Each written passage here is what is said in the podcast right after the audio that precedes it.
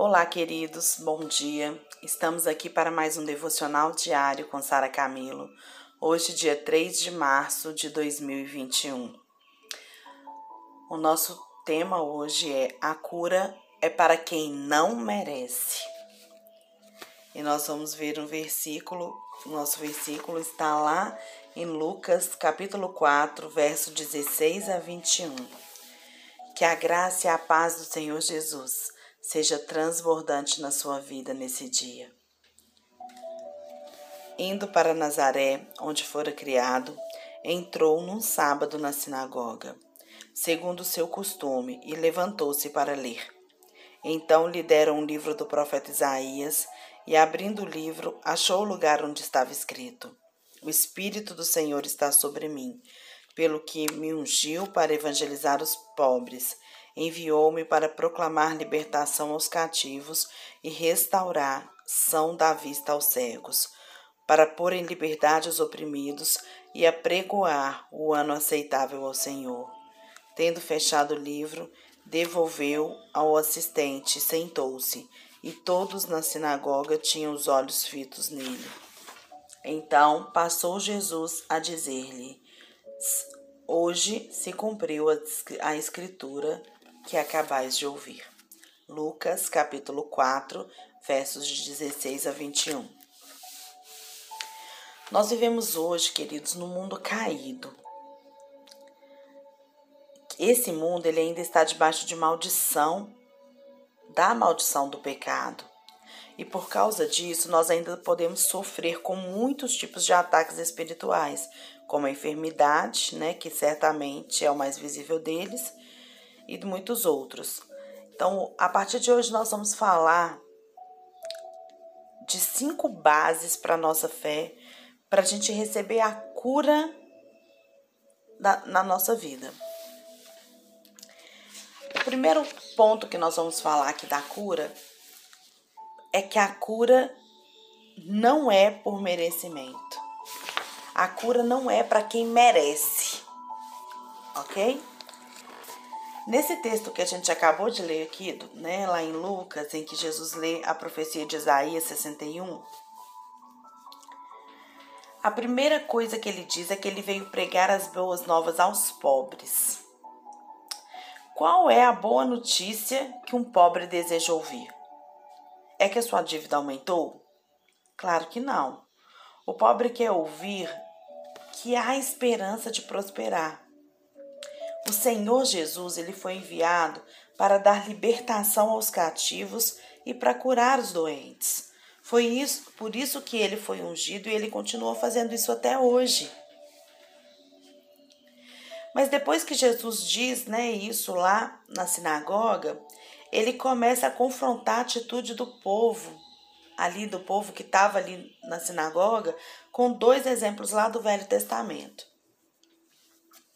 ele diz que havia muitas viúvas em Israel no tempo de Elias, quando o céu se fechou por três anos e não choveu durante esses três, três anos e seis meses.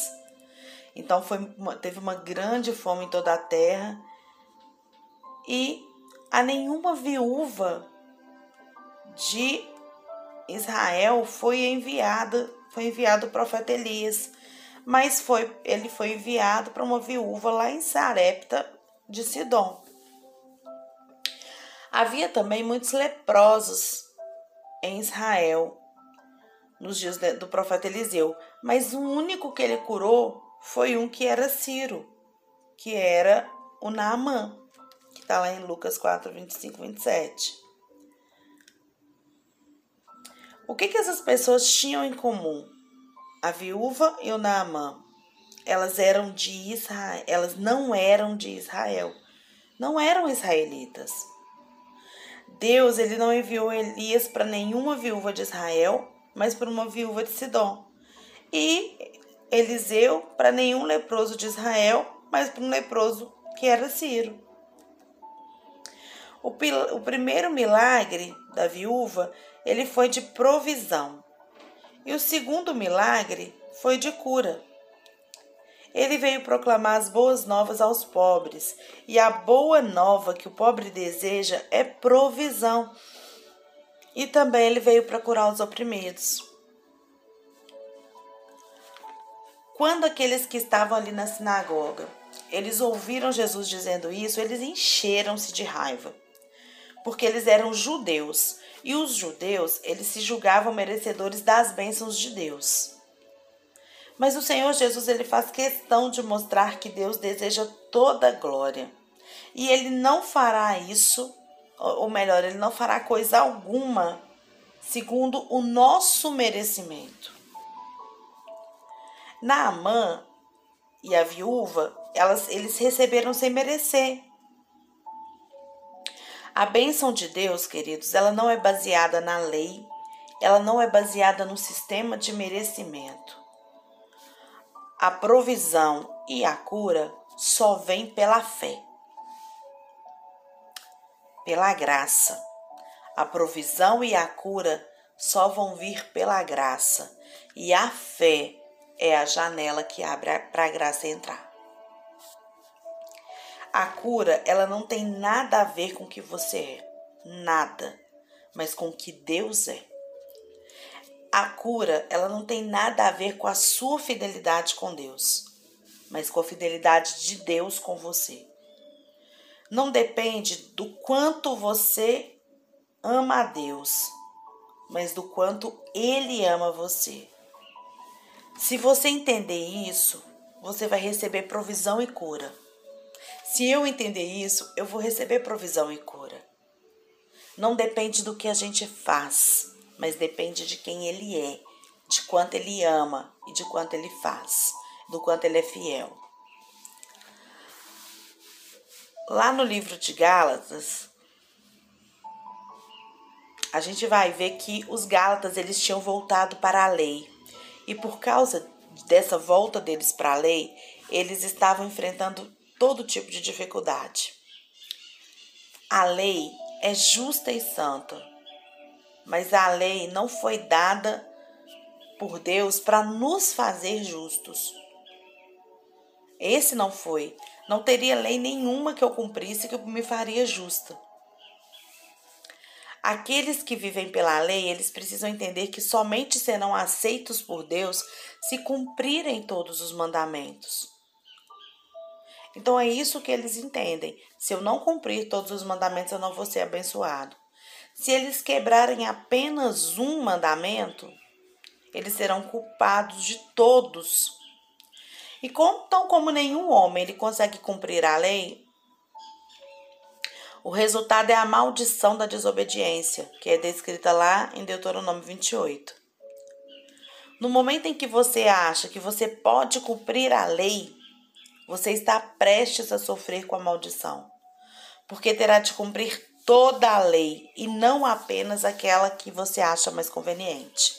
Eu já falei aqui, né, que os judeus eles tinham 613 leis. Só era salvo aquele que cumprisse as 613.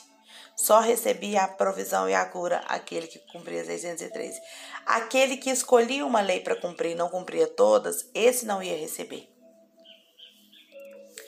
Viver pela graça nos coloca de viver pela lei, desculpa, nos coloca debaixo de maldição. E Paulo diz lá em Gálatas 3:10 que todos quantos, pois, são das obras da lei, estão debaixo da maldição. O resultado de quem tenta viver pela lei é sempre maldição, porque a gente não vai conseguir. É triste, mas essa é a razão porque muitos cristãos ainda estão debaixo de maldição, porque insistem em viver achando que o cumprimento da lei é que vai te trazer a graça nós devemos parar de procurar em nós mesmos alguma virtude ou mérito para receber a bênção de Deus, queridos. Apenas precisamos crer que nós somos justiça de Deus em Cristo. Você não é justo, eu não sou justo porque a gente obedece, mas porque, mas porque a gente crê na obra consumada da cruz do Senhor Jesus todo o contexto do livro de Gálatas é que eles estavam voltando para a lei. Lá no capítulo 4, Paulo faz uma afirmação poderosa do que, que acontece quando a gente volta para a lei. Ele diz que a lei é fraca e pobre. Olha o que ele diz lá em Gálatas 4:9. Mas agora que conheceis a Deus, ou antes sendo conhecidos por Deus, como estáis voltando outra vez aos rudimentos fracos e pobres, aos quais de novo quereis ainda escravizar-vos? A palavra fraco desse versículo, ela é, é traduzida nos evangelhos como enfermo e doente. E a palavra pobre, na verdade, significa mendicante, indigente, mendigo. Em outras palavras, o sistema da lei, queridos, ele vai produzir na gente o que? Doença e pobreza. E muitas vezes a gente fica se questionando por que tantas pessoas cristãs tantas igrejas são fracas e doentes. Porque gente, o nosso coração está acreditando que só quando ele fizer alguma coisa que ele vai ser próspero e saudável. Porque o nosso coração ainda é condicionado a fazer alguma coisa para receber, né? Que é a questão aí do, do, do capitalismo mesmo. Você paga para você receber. E, e essa cultura vem lá da época de Jesus, lá dos judeus, bem antes de Jesus, essa cultura da obra. Mas a gente precisa entender que, por mais que pareça louco, a graça não é isso. A graça não depende de mim, a graça não depende de você.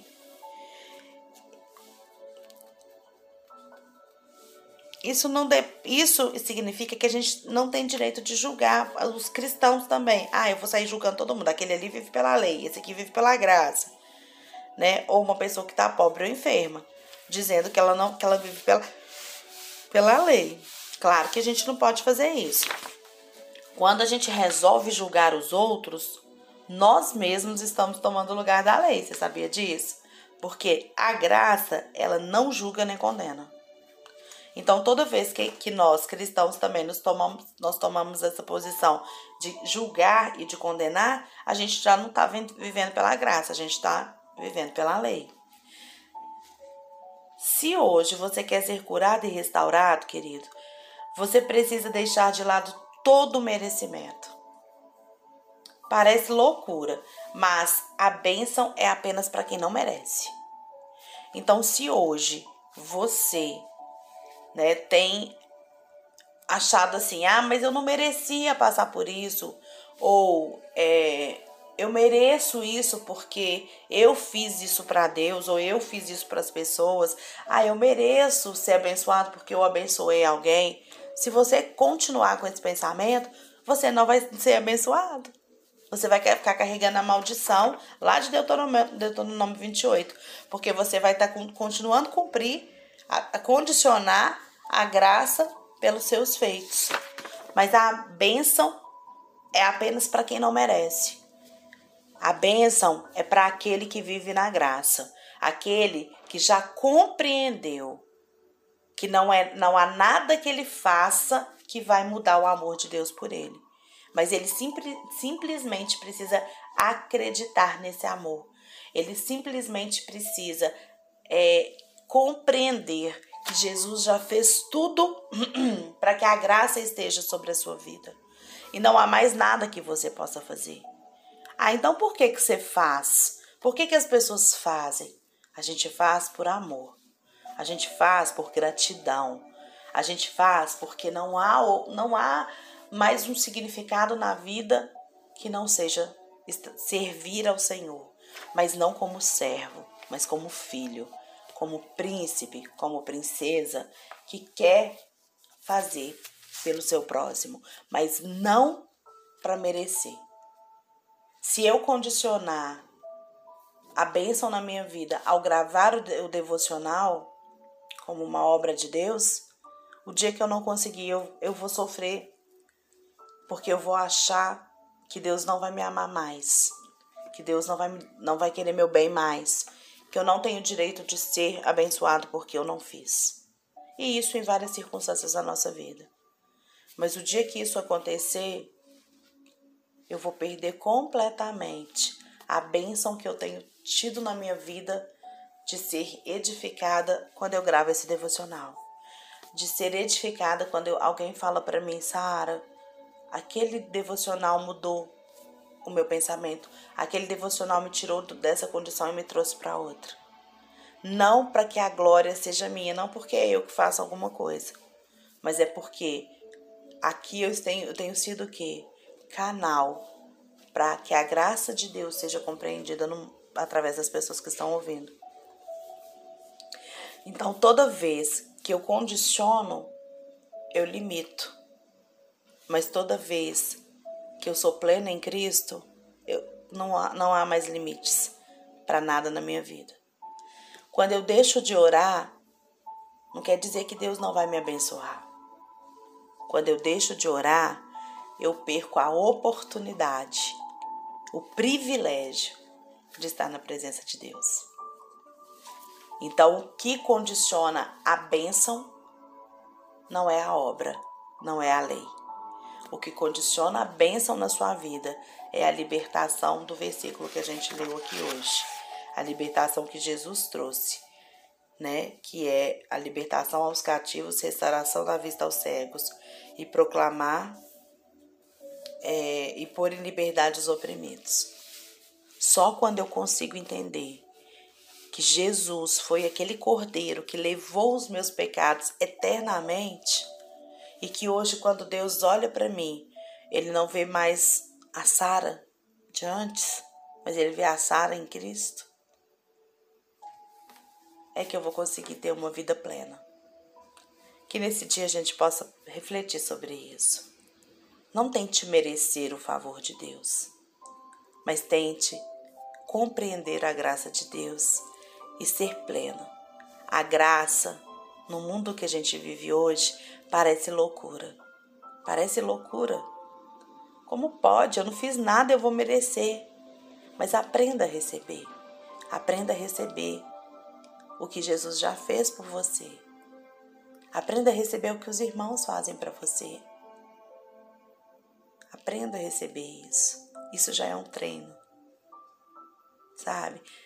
Seja livre disso, seja livre de orgulho, seja livre de, de vaidade. Não há nada melhor do que depender de Deus, em vez de depender dos nossos braços e da nossa força.